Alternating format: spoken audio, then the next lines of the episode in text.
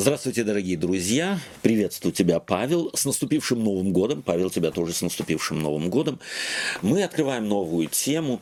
Э, тему э, жизни э, христианина в 21 веке, скажем так.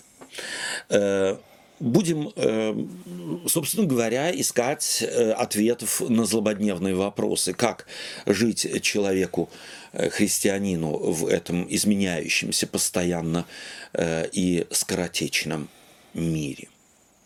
Первую тему мы посвятим сегодня э, таким злободневным и важным, как мне кажется, богословским принципам.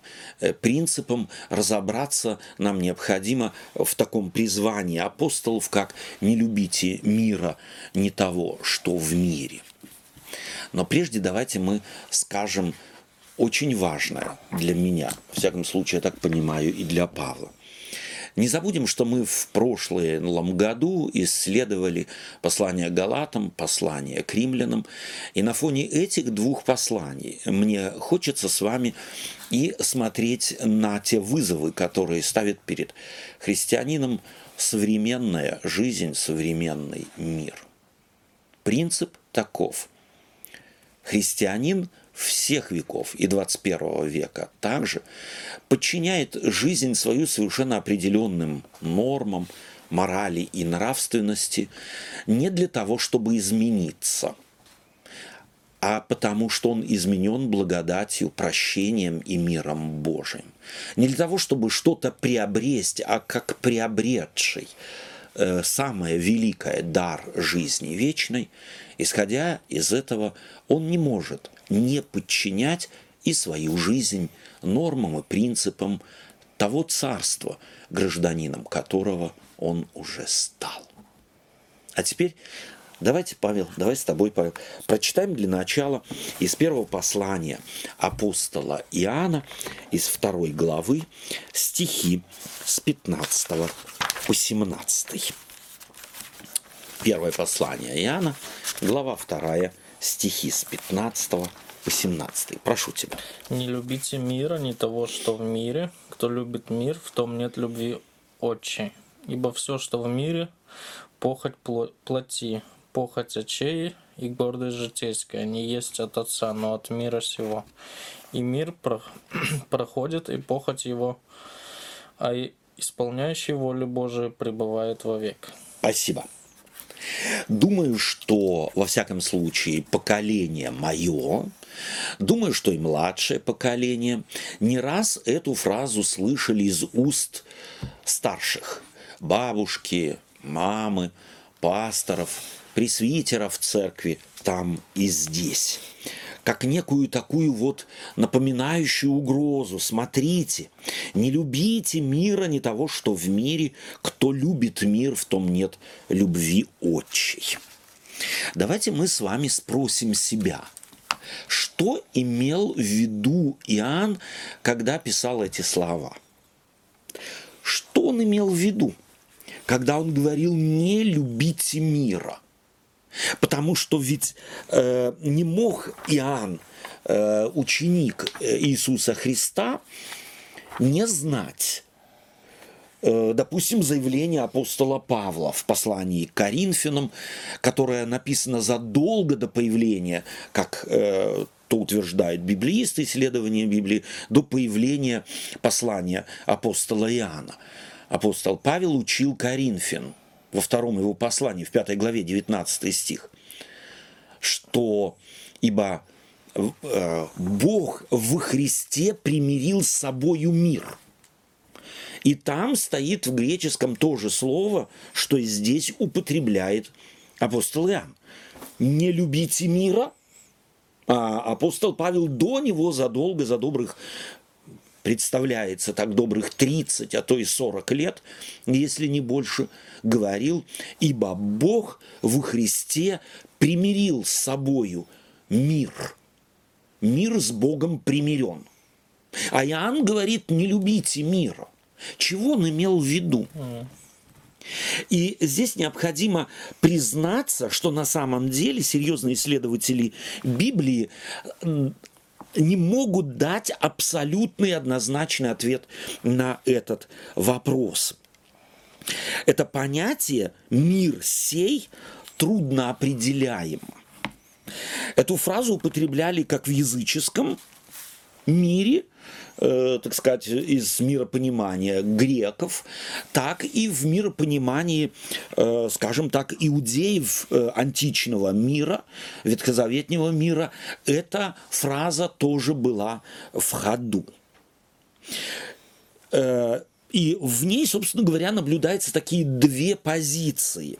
Весь мир – это греческая э, философия, э, корнями уходящая в платонизм, некий Посейдоний, э, который был представителем такого стоицизма, вторая половина второго века до Рождества Христова, он представлял, собственно говоря, мир материальный, как мир абсолютно порочный. Собственно говоря, об этом говорил и учил этому Платон, да, материальный мир – это мир порочный.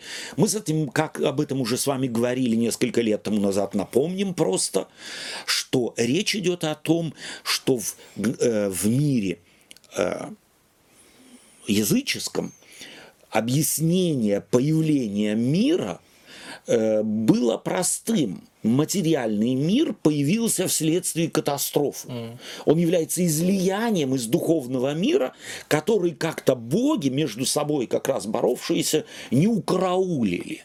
И потому задача человека, задача религии, задача философии освободить человека от материи, от этого тяготения к материализму, от тяготения к наслаждению э, телесному, животному, э, как это э, говорили древние, что считалось крайне недопустимым и плохим это отразилось и в э, религия, э, религиозных, так сказать, э, кругах. Есеев, допустим, которые весь мир вокруг себя рассматривали как страшный мир, мир отпавший от Бога, мир восставший против Бога, и что главной задачей, собственно, собственно говоря, человека вылилось это, так сказать, в то, что образовалась кумранская община,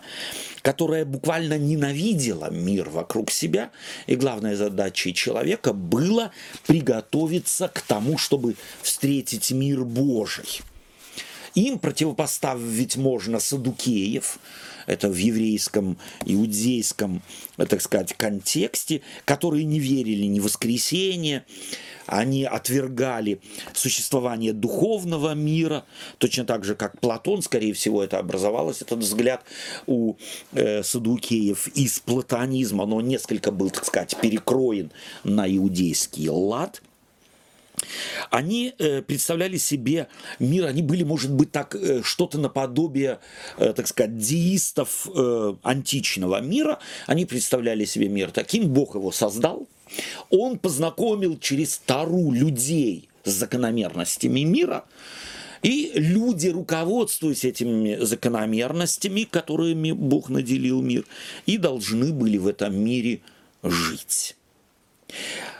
Собственно говоря, и то, и другое мы находим у фарисеев – Фарисеи – это некое такое среднее течение в иудаизме, которое немного вобрали себе. Исейского, немного.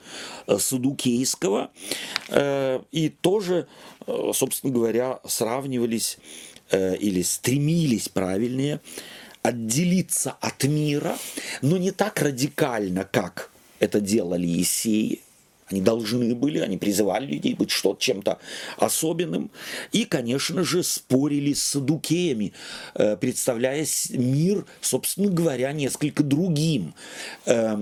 Они ни в коем случае не отвергали наслаждение э, и физическое, материальное. Они не против были и э, накапливать, э, так сказать, материальные блага и так далее. Но это в, какой, в каких-то рамках, и главное, они считали грехом нарушение закона и сложившихся обычаев, традиций, они верили в воскресение тела, и смысл жизни – для них был это вступление в Царствие Божие, которое придет с пришествием Мессии. Противниками э, то есть они стали и противниками, главными противниками, главными оппонентами и народившегося, э, так сказать, новородившегося христианства. Как раз фарисеи были главными оппонентами Иисуса Христа, и они же были главными оппонентами апостола Павла, противниками э, христианства. Э, они учили, что счастье человека э, – слагается из скрупулезного следования предписаниям и традициям народа, которому они принадлежали. На фоне этого всего э, слагается э, такая полемика между христианской церковью и, в частности, э, апостолом Павлом, как одним из главных э, богословов первого века христианской церкви. Так, и в христианстве сегодня наблюдаются эти два крыла, хотим мы того или нет. Одни радикально говорят, не любите в мира, в мира в самом радикальном смысле слова, не дифференцируя. Мир для них все, что не имеет никакого отношения к христианству. А вот мир – это все. В лучшем случае вообще из мира уйти. И чем ближе мы к концу мира, а мы наблюдаем так, вот эта группа э, верующих людей, радикальных христиан, говорят, мы наблюдаем уже признаки конца, вот-вот-вот-вот. Это уже, собственно говоря, э, на эти признаки конца э, радикально начинают э, указывать э, пиетистические круги христианской церкви, начиная так где-то с, со второй половины 19 столетия. Это каждый чуть ли не Новый год или новые 2-3 года находят новые доказательства э, да, близости конца Христос, Иисус Христос вот-вот скоро придет, именно в связи с пришествием Иисуса Христа и необходимо вести особо благочестивый образ жизни. Э, извиняюсь, Павел, не знаю, приходилось тебе с этим сталкиваться или нет, я спрашиваю себя, что это за христианство, которое мыслит, так, раз пришествие Иисуса Христа близко, нам нужно быть особо благочестивыми. Нам нужно приготовиться. Если бы пришествие Иисуса Христа было не так близко, то можно было бы и не заморачиваться на благочестии каком-то и так далее. Как ты относишься к подобной позиции подобных христиан? Ну, это как будто мы пытаемся Бога обмануть, я не знаю. Совершенно верно, да. То есть... Что мы тут почитали, когда он придет, да. вот в последний момент в последний Переоденемся, момент, галстуки да, погладим, да, все. в душ сходим приготовимся. Библию побольше почитаем, чтобы э, конец венчает дело. Вот то, что мы в конце да. сделали, это и хорошо, да.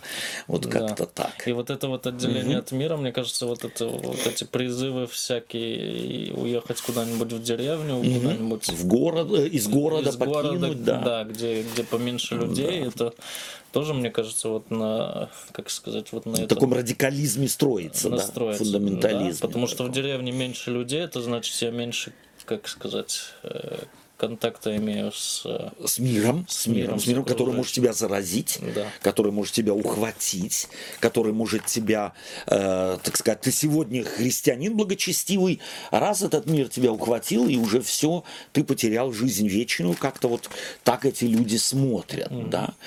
Мне кажется, что они вот как раз э, забывают апостола Павла. Вот для меня э, в последнем квартале последнего года стали знаменательными слова апостола Павла с каким-то особым таким глубоким значением. Помнишь, завершает он свою богословскую э, часть послания к римлянам, это вот эта mm. часть между, э, начиная с 3 по 8 главу, он э, завершает э, фразой, завершает фразой, э, что может отлучить нас от любви Божией. И перечисляет целый ряд, э, так сказать, крайних крайних э, таких вот э, властей, сил мрака, которые, э, как э, казалось, в христианстве того времени было очень распространено. Mm.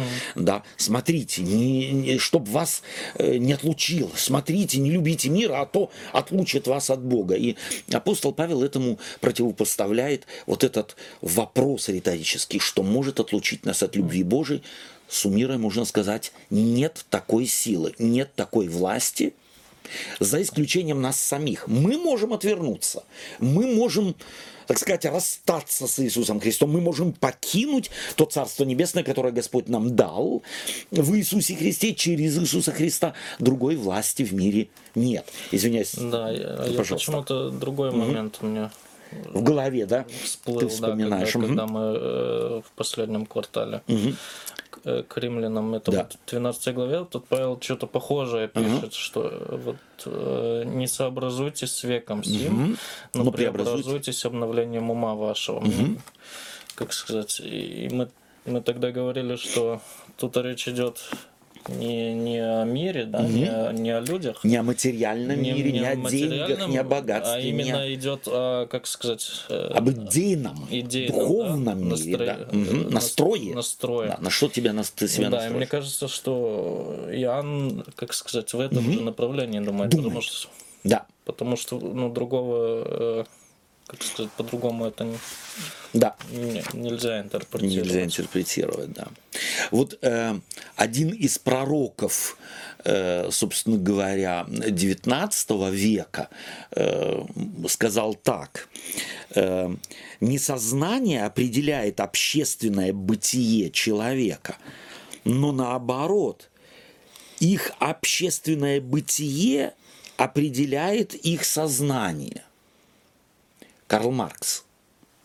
То есть та среда, в которой человек находится, определяет потребности человека в том, чтобы чем-то завладеть, э, какую-то позицию занять, к чему-то стремиться и так далее. То есть, собственно говоря, мы могли бы сказать мода, мода на что-то. Вот чем я могу похвалиться – да, и таким образом люди стараются накопительством заниматься, какой-то статус свой через что-то показать, кто-то через новый крутой мобильник, кто-то через новый крутейший автомобиль, кто-то через свою недвижимость, каждый по-своему.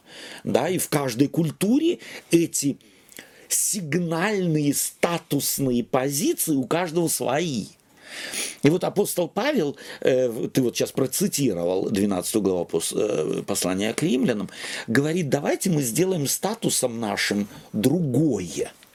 Это настрой нашего внутреннего мира, эти те, это те духовные критерии. И как раз я убежден в том, что апостол Иоанн как раз эти духовные критерии и имеет в виду.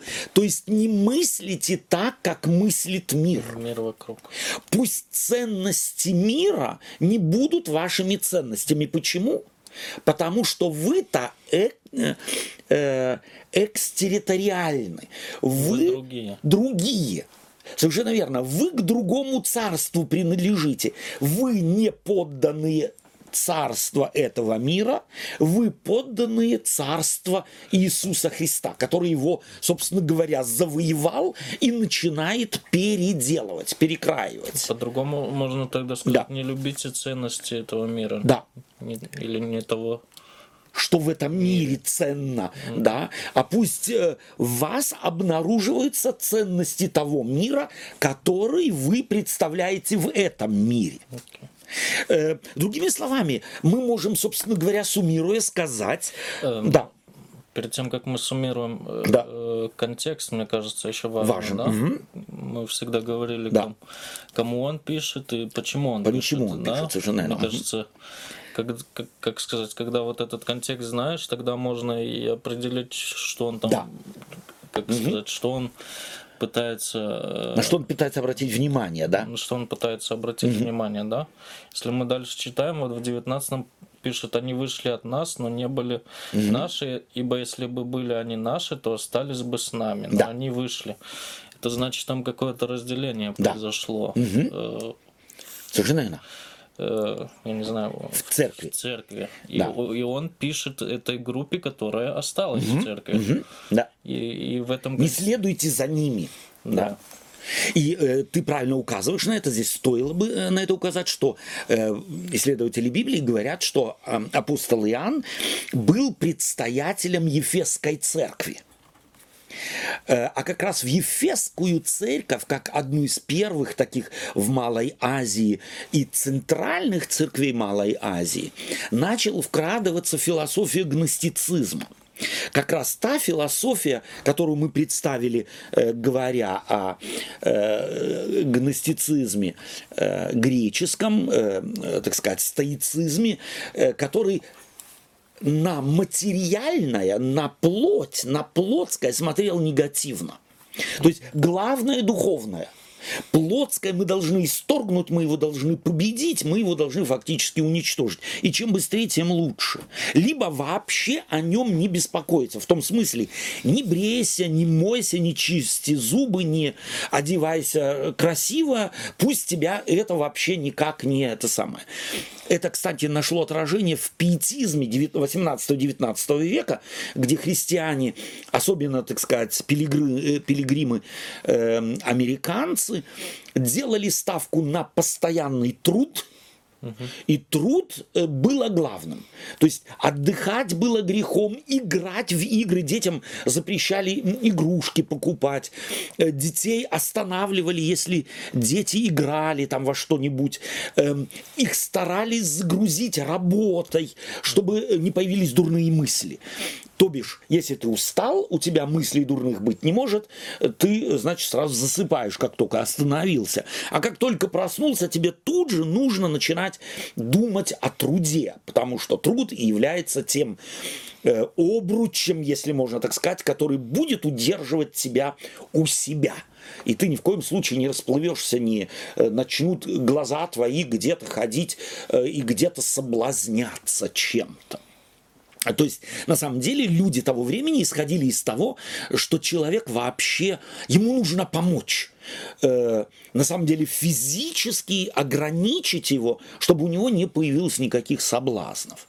Мы, дел, мы видим, э, что апостол Павел делает ставку на совершенно другие вещи. Угу. Да? Кто царь в голове, э, того, скажем так, кодекс и будет определяющим в жизни человека, а не некие запреты, которым можно человека оградить, потому что как раз в современном э, мире, в мире свободы, э, очень, собственно говоря, по-разному интерпретирующиеся, человека ограничить в принципе невозможно. А мы знаем, что и ограничение физическое человека, оно ведет к двуличию. А, то есть на людях мы ничего не делаем, мы очень благочестивые, мы очень добрые, мы очень обходительные и так далее и тому подобное. А вот дома мы можем превратиться в такого изверга э, или такого дракона, что всем тесно. Да? То есть, э, поэтому думаю, что нам нужно учесть вот опыт как раз христианской церкви в этом плане. Спасибо тебе на, э, за указание на контекст, что фактически апостол Павел здесь противопоставляет э, своим призванием не любить мира, не материальную его сторону, а как раз духовную сторону, то есть отвернитесь от гностической трактовки мира и не принимайте эти критерии. Mm. Да? А это значит, любите ваше тело и заботьтесь о нем, любите ваших детей и заботьтесь о них, любите ваше имущество и заботьтесь о них. Не транжирьте, но и не, не накопительством, ради накопительства не занимайтесь. Об этом мы, собственно говоря, давай поговорим. Давай мы посмотрим на Евангелие от Иоанна. И этого же автора, mm-hmm. Евангелие от Иоанна, 1 глава, стих 9 и 10 будь любезен. Первое, э, Евангелие от Иоанна, 1 глава, стих 9 и 10. Был свет истины, который просвещает всякого человека, приходящего в мир. В мире был, и мир через него начал быть, и мир его не познал. Супер. Спасибо тебе. Два стиха э, из э, первой главы Евангелия от Иоанна. Был свет истинный, который просвещает всякого приходящего куда? Мир. В мир. То же слово употребляет здесь евангелист Иоанн, какой он употребляет в своем первом послании, которое мы тоже читали. Космос. Mm. Космос, опять-таки, это то место, в которое пришел Иисус Христос и принял какую, э, какую форму употребим э, это, это упрощенное слово. Иисус Христос стал Миром. плотью в этом мире. То есть он был ощутимым в этом мире. Таким образом, он благословил плоть, а не э, проклял эту плоть. И еще в мире был, в этом мире он был. Мир через него начал быть, а Творец этого мира какой, доб, какой он? Он добрый. И значит, и мир, который он создал, не может быть плохим, злым, которого нужно чураться, бежать. Но мир его не познал. То есть, и опять-таки, когда Иоанн это говорит, мир его не познал, он какой мир имеет в виду? Явно мир религиозный, мир фарисеев и книжников, в который пришел Иисус Христос. Вот этот мир его не познал. Но что делает Иоанн своим Евангелием? Он хочет, чтобы мир его познал. Его познал. И вот каким представляют Евангелие этого Иисуса Христа, этот свет, пришедший в этот мир и заинтересованный в том, чтобы просветить всякого человека, приходящего в этот мир. Э, давай посмотрим на жизнь Иисуса Христа. Чем был он главным образом занят? Он был да, как раз таки миром занят. Миром занят, да. То есть он исцелял тело человека, исцелял болезни. То есть э, самое э, э, то главное, что гность, на что гностики нападали, что гностики говорили необходимо истребить, тело человеческое в данном случае, это как раз тело Иисус Христос исцелял. Умершего Лазаря он Воскресил. Воскресил. Не сказал, все хорошо, тело погибло, одна часть этого материального мира в лице этого человека погибла, слава Богу, закончили. Нет, он его воскрешает и исцеляет таким образом и возвращает в тот мир, из которого он ушел. Иисус Христос умножает хлеб и рыбу. Чтоб... Чтобы напитать плоть. Прежде чем их чем, чему-то учить, он их кормит. кормит. Он заботится о материальном мире. Иисус, Иисус начинает свое служение как раз по Евангелию от Иоанна с посещения свадьбы в Кане Галилейской. Mm. И при умножении вина о котором мудрые э, Ветхого Завета говорили, что оно веселит сердце. Иисус Христос ни в коем случае не, э, не был сторонником крайнего ограничения всего, чтобы, э, так сказать, как бы плоть ограничить, чтобы, не дай Господь, она не радовалась. Mm. Как раз при умножении вина в невероятном количестве на э, пире свадебном в Кане Галилейской э, Иисус Христос показывает и в Евангелии как раз Иоанна говорится, что так положил он начало чудесам. Он положил начало чудесам каким? материальным чудесам, приумножая жизнь, э, делая жизнь ценной, делая жизнь Э, достойной жизни. То есть Иоанн мы видим, и э, библеисты говорят о том, что, скорее всего, э, написал он свое Евангелие так на рубеже 90-х годов первого века, явно острие своего Евангелия направляют против гностиков, mm. которые особенным образом действовало в, действовали в Ефесе, где находился как раз э, и пасторствовал этот евангелист. Насчет э, больных, э, это слепых, он же тоже да, несколько ис- раз, раз исцелял, совершенно верно, да. Э, если это так, как сказать, посмотреть на это, это как на раз... процесс, да? Да, что, чтобы они увидели этот мир вокруг. Прекрасный да? мир, да. Этот... Могли радоваться, могли да? радоваться. Многоцветие. Да, если по-другому сказать, хорошо, что ты не видишь это, да? Если, Да. Как сказать... По, из гностического. Хорошо, Да, что если- ты все это да, зло не видишь. посмотреть вот Да. из этого, что это не любите мира, лучше его и не видеть, Да, и не... из ложной Из- интерпретации этого слова. Совершенно верно. Именно так я э, тоже это э, э, вижу. Итак, э, Иисус Христос э, иногда осуждает богатство. Давай вспомним притчу о Лазаре. Притча о Лазаре э, в Евангелии э, мы можем от Луки ее э, прочитать в Евангелии, от Матфея мы можем прочитать э, притчу о розданных талантах серебра, кому-то 5, кому-то 2, кому-то 1. Mm. Интересно, что здесь в этой притче э, господином является кто в притче? Понятно Бог, понятно Творец. Mm. Он наделяет людей талантами. Он дает им богатство. Это здоровье может быть, это дары какие-то. Это, конечно же, и материальные ценности. Интересно, что апостол Павел такую фразу как-то говорит. Э, что чем ты можешь похвалиться, чего ты не получил – а если получил, то чего хвалишься, будто не получил?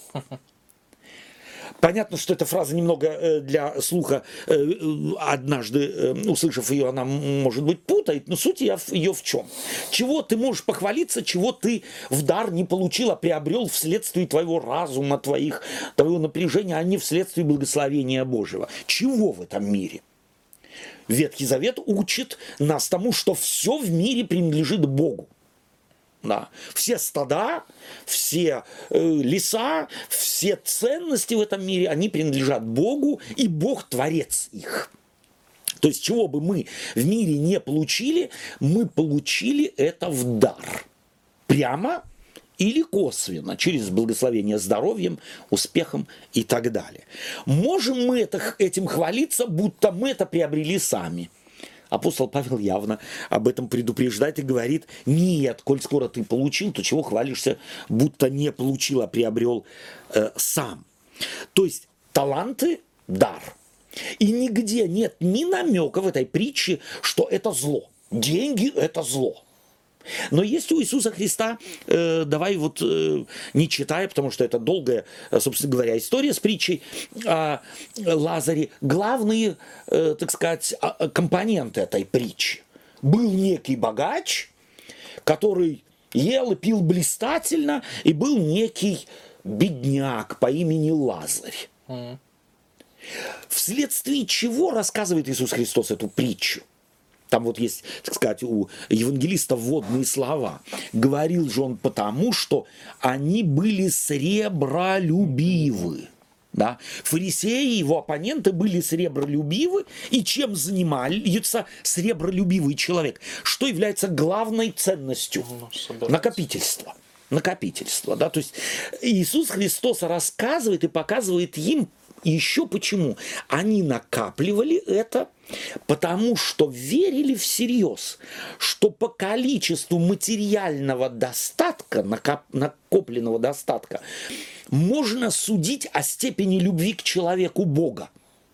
То есть чем, ты, чем богаче ты, чем, тем более Бог, любит Бог тебя любит. Это, это ты можешь посчитать буквально, пойти к бухгалтеру, сказать так вот, эм, или к какому-нибудь риэлтору, так оцени Но, все, что я имею, и это вот. Но они же это и, как сказать, потому что меня Бог больше благословляет. Совершенно верно. Именно так. Я благочестивый, и это выливается вот в, э, понятно, в достатке. И вот что делает Иисус Христос? Он противопоставляет два мира – он противопоставляет миру богатого мир бедного, который ничего не имеет и здоровья не имеет. Он даже не может похвалиться здоровьем, он весь в струпьях. И лижут ему раны псы. То есть нечистые животные, что могло в категориях иудаизма тогдашнего, времен Иисуса Христа, быть большим доказательством отвержения. Понятно? Вот такие люди. На них указывали как на перст Божий, наказующий перст Божий. Что делает Иисус Христос? Он как бы в притче дает заглянуть в будущее. И оказывается, этот бедняк попадает в лоно Авраамова. То есть спасен, в рай попал. А богач в ад – а? Иисус Христос употребляет здесь терминологию, имеющую, имевшую хождение в том мире. Это не богословие, ни в коем случае не богословские заявления, а исключительно лишь образы. Образ погибели и образ спасения. И таким образом Иисус Христос ломает, собственно говоря, какую категорию мышления? Ну, чем больше богатства, тем... Тем э, я могу быть увереннее в моем спасении. На самом деле Иисус Христос здесь ни в коем случае не против богатства как такового. И это он показывает в другой притче, э, в Евангелии от Марка, Но он э, то против- есть Матфея. Против как бы нашего отношения к этому Именно так. богатству. да, Именно как- так. Где сердце твое? Там, где сокровище твое, там и сердце твое. Либо собирайте сокровища на небесах, где ржа не портит, где моль не съедает, и где воры не подкапывают. Да.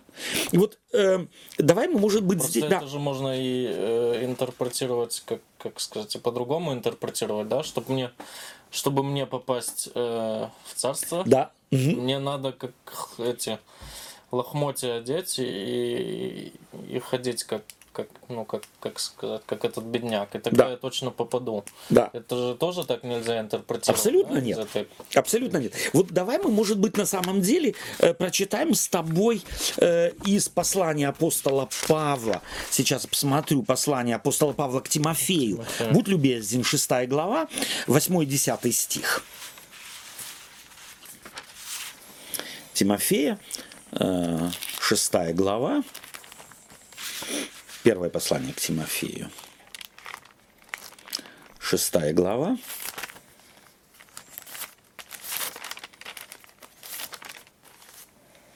восьмой и десятый стих.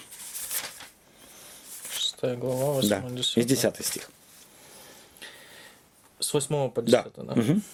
Имея пропитание и одежду, будем довольны тем.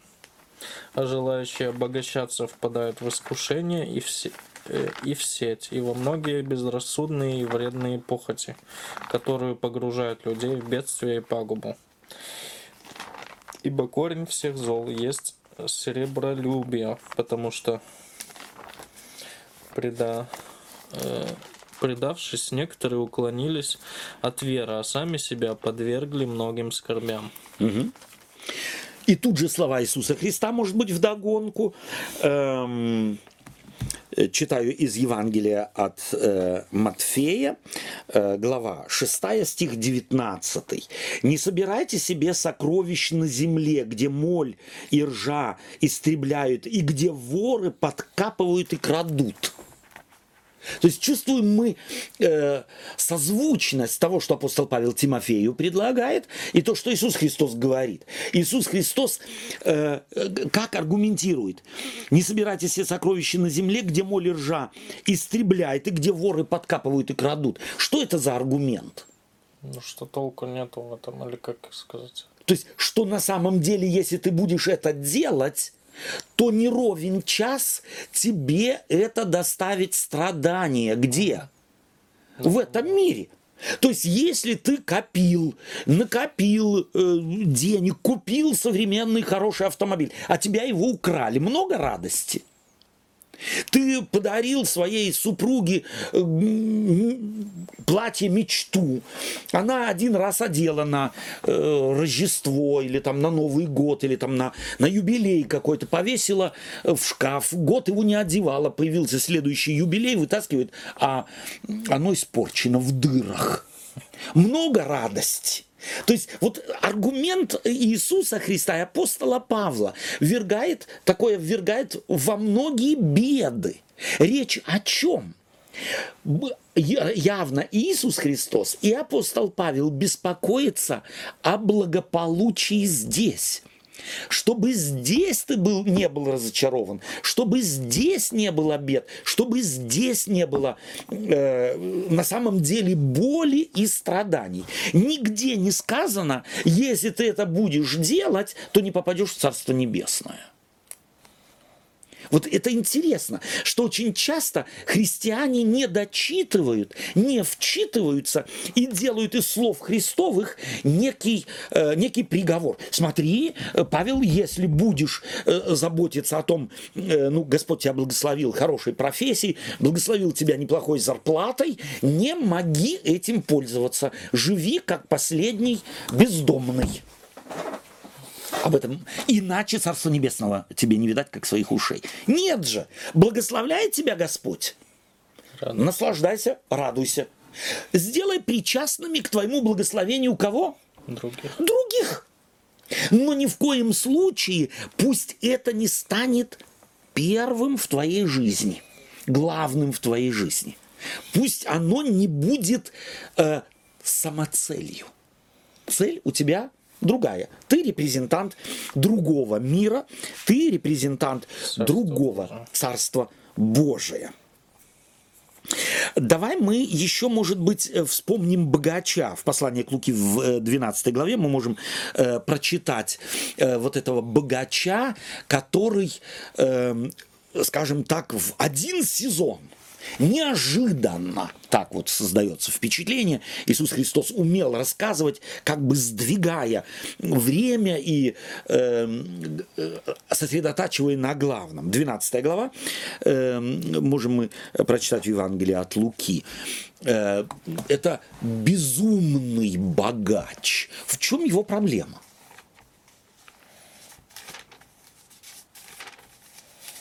Ради чего Иисус Христос рассказывает э, эту притчу, или э, Иисус Христос рассказывает, Лука помещает э, подробность этой притчи в своем Евангелии. 12 глава, с 13 стиха. Буквально несколько э, строк из этого Евангелия. Евангелие от Луки, 12 глава, с 13 стиха. Прочитаем или? Да, начни читать. Да. Некто из народа сказал ему, учитель, скажи брату моему, чтобы он разделил со мною наследство.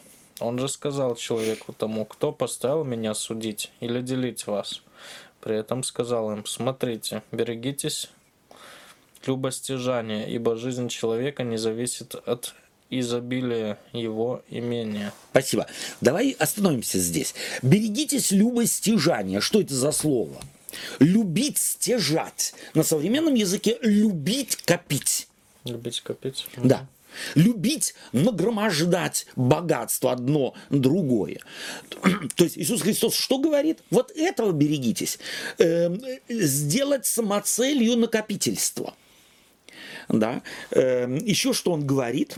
Э, стих Кто поставил меня судить или делить вас, вот это вот тоже, мне кажется, интересно. очень важно. Что он, э, как сказать, отстраняется от того, чтобы быть э, посредником в этом споре. Да? Иисус Христос говорит, меня никто к этому не призвал.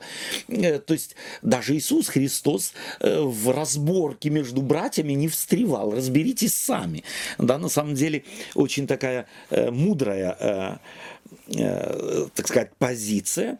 Э, а потом говорит, при этом сказал, смотрите, берегитесь любостяжания, ибо. Потому что жизнь человека не зависит от изобилия имения. То есть на самом деле то же самое, что мы только что сказали. Изобилие имения, то есть вот это накопительство, оно может на самом деле превратить жизнь в ад.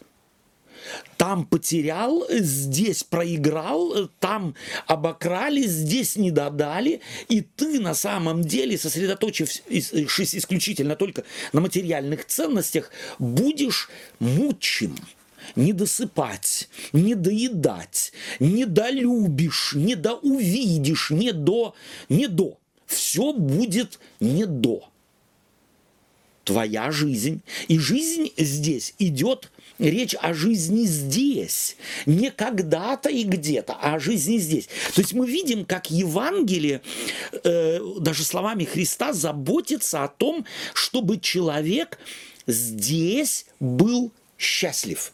И потом рассказывает притчу, на первый взгляд, как будто прямо противоположную.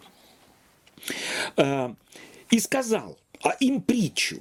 У одного э, богатого человека был хороший урожай. То есть в один сезон он не рассчитывал хороший урожай, и он рассуждал сам с собою, что мне делать. Э, э, некуда мне собрать плодов моих. И что он говорит? Сломаю старые житницы, построю новые. И в конце концов говорит, что ска- говори- э, э, скажу душе моей. На ком он средо- сосредоточен? На себе. Скажу душе моей. Душа, много добра лежит у тебя на многие годы. Покойся, ешь, пей, веселись. То есть он что делает целью жизни? Ешь, пей, Ешь, пей, веселись. Иисус Христос говорит, но Бог сказал ему, безумный, всю ночь душу твою возьмут у тебя. Кому же достанется все это? Всю ночь. Вот когда ты планы строишь, вот этим насладиться, но не наслаждаешься. Ты будешь, думаешь, что насладишься ты тогда, когда? А вот этот день был единственным, когда ты мог насладиться в полном смысле этого слова. Насладиться и вот давай мы, может быть, посмотрим вот на, это, на, это, на эту фразу «наслаждение». Мы как раз отпраздновали Рождество, мы отпраздновали Новый год в разных культурах. И то, и другое, а иногда и вместе. э, Это время одаривать друг друга подарками. Что приносит больше радости? Угадали твою мечту и подарили тебе э, подарок твоей мечты. Либо ты угадал мечту кого-то и тому человеку подарил, дал подарок его мечты. Что на самом деле больше радует? Мой подарок моей мечты или когда ты видишь глаза, исполненные радости от того, что ты угадал и смог подарить и обрадовать человека. Но оно, как сказать, лучше всего двойная радость. Да, ну, понятно, двойная радость. Но если эти две радости сравнить, ну, во всяком случае, я не знаю, может быть, по-разному люди переживают, но мне кажется, во всяком случае, в моей жизни опыт таков второе. Когда мне удалось угадать. И ты видишь, что ты на самом деле исполнил мечту какую-то, пусть маленькую. Эта радость, она двойная, тройная, не знаю, какая, она неприходящая. Да, и такие моменты запоминаются. Она запоминается. Больше, чем- Да. Больше, чем любое другое. То есть вот что хочет Иисус Христос сказать этой притчей? Пользуйся моментом не для того, чтобы мечтать о том, чтобы когда-то радоваться чему-то, Радуйся сейчас. а радуйся сейчас. Используй этот момент твоей жизни и радуйся сегодня и сейчас тем, что Господь тебе дал. Плюс эту радость ты можешь умножить чем? Тем, что обрадуешь другого. Сделаешь людей вокруг тебя причастниками твоего мира, твоего благословения. Таким образом, мы что можем в, э, в конце нашего рассуждений сказать? Не любите мира, не того, что в мире. В чем суть этого, этой фразы апостола Иоанна? Ну, я бы сказал, потому что вы другие. У вас, как сказать, Другие ценности. у вас да? другие ценности, и вы, э, как мы сказали, вы любите, э, как по-другому относитесь к этому миру. Да. Не так, как в мире, э, что вот это Накопительством вот, занимаетесь. что мы сказали. И отодвигаете момент Да. радости и наслаждения. Да, да. вот это вот сребролюбие, Да, где, да. где я на себе зациклен, на себе, Да. да. Э, только на себя ориентируюсь, но наоборот, где, Да. где я ориентируюсь на других, Да. и где, как сказать, это можно, можно сказать, это полная против- противоположность тому миру, который он имеет в виду. Да. И это оно тогда и понятно, и само собой, Да. само собой разумеющиеся его слова. Да. Да?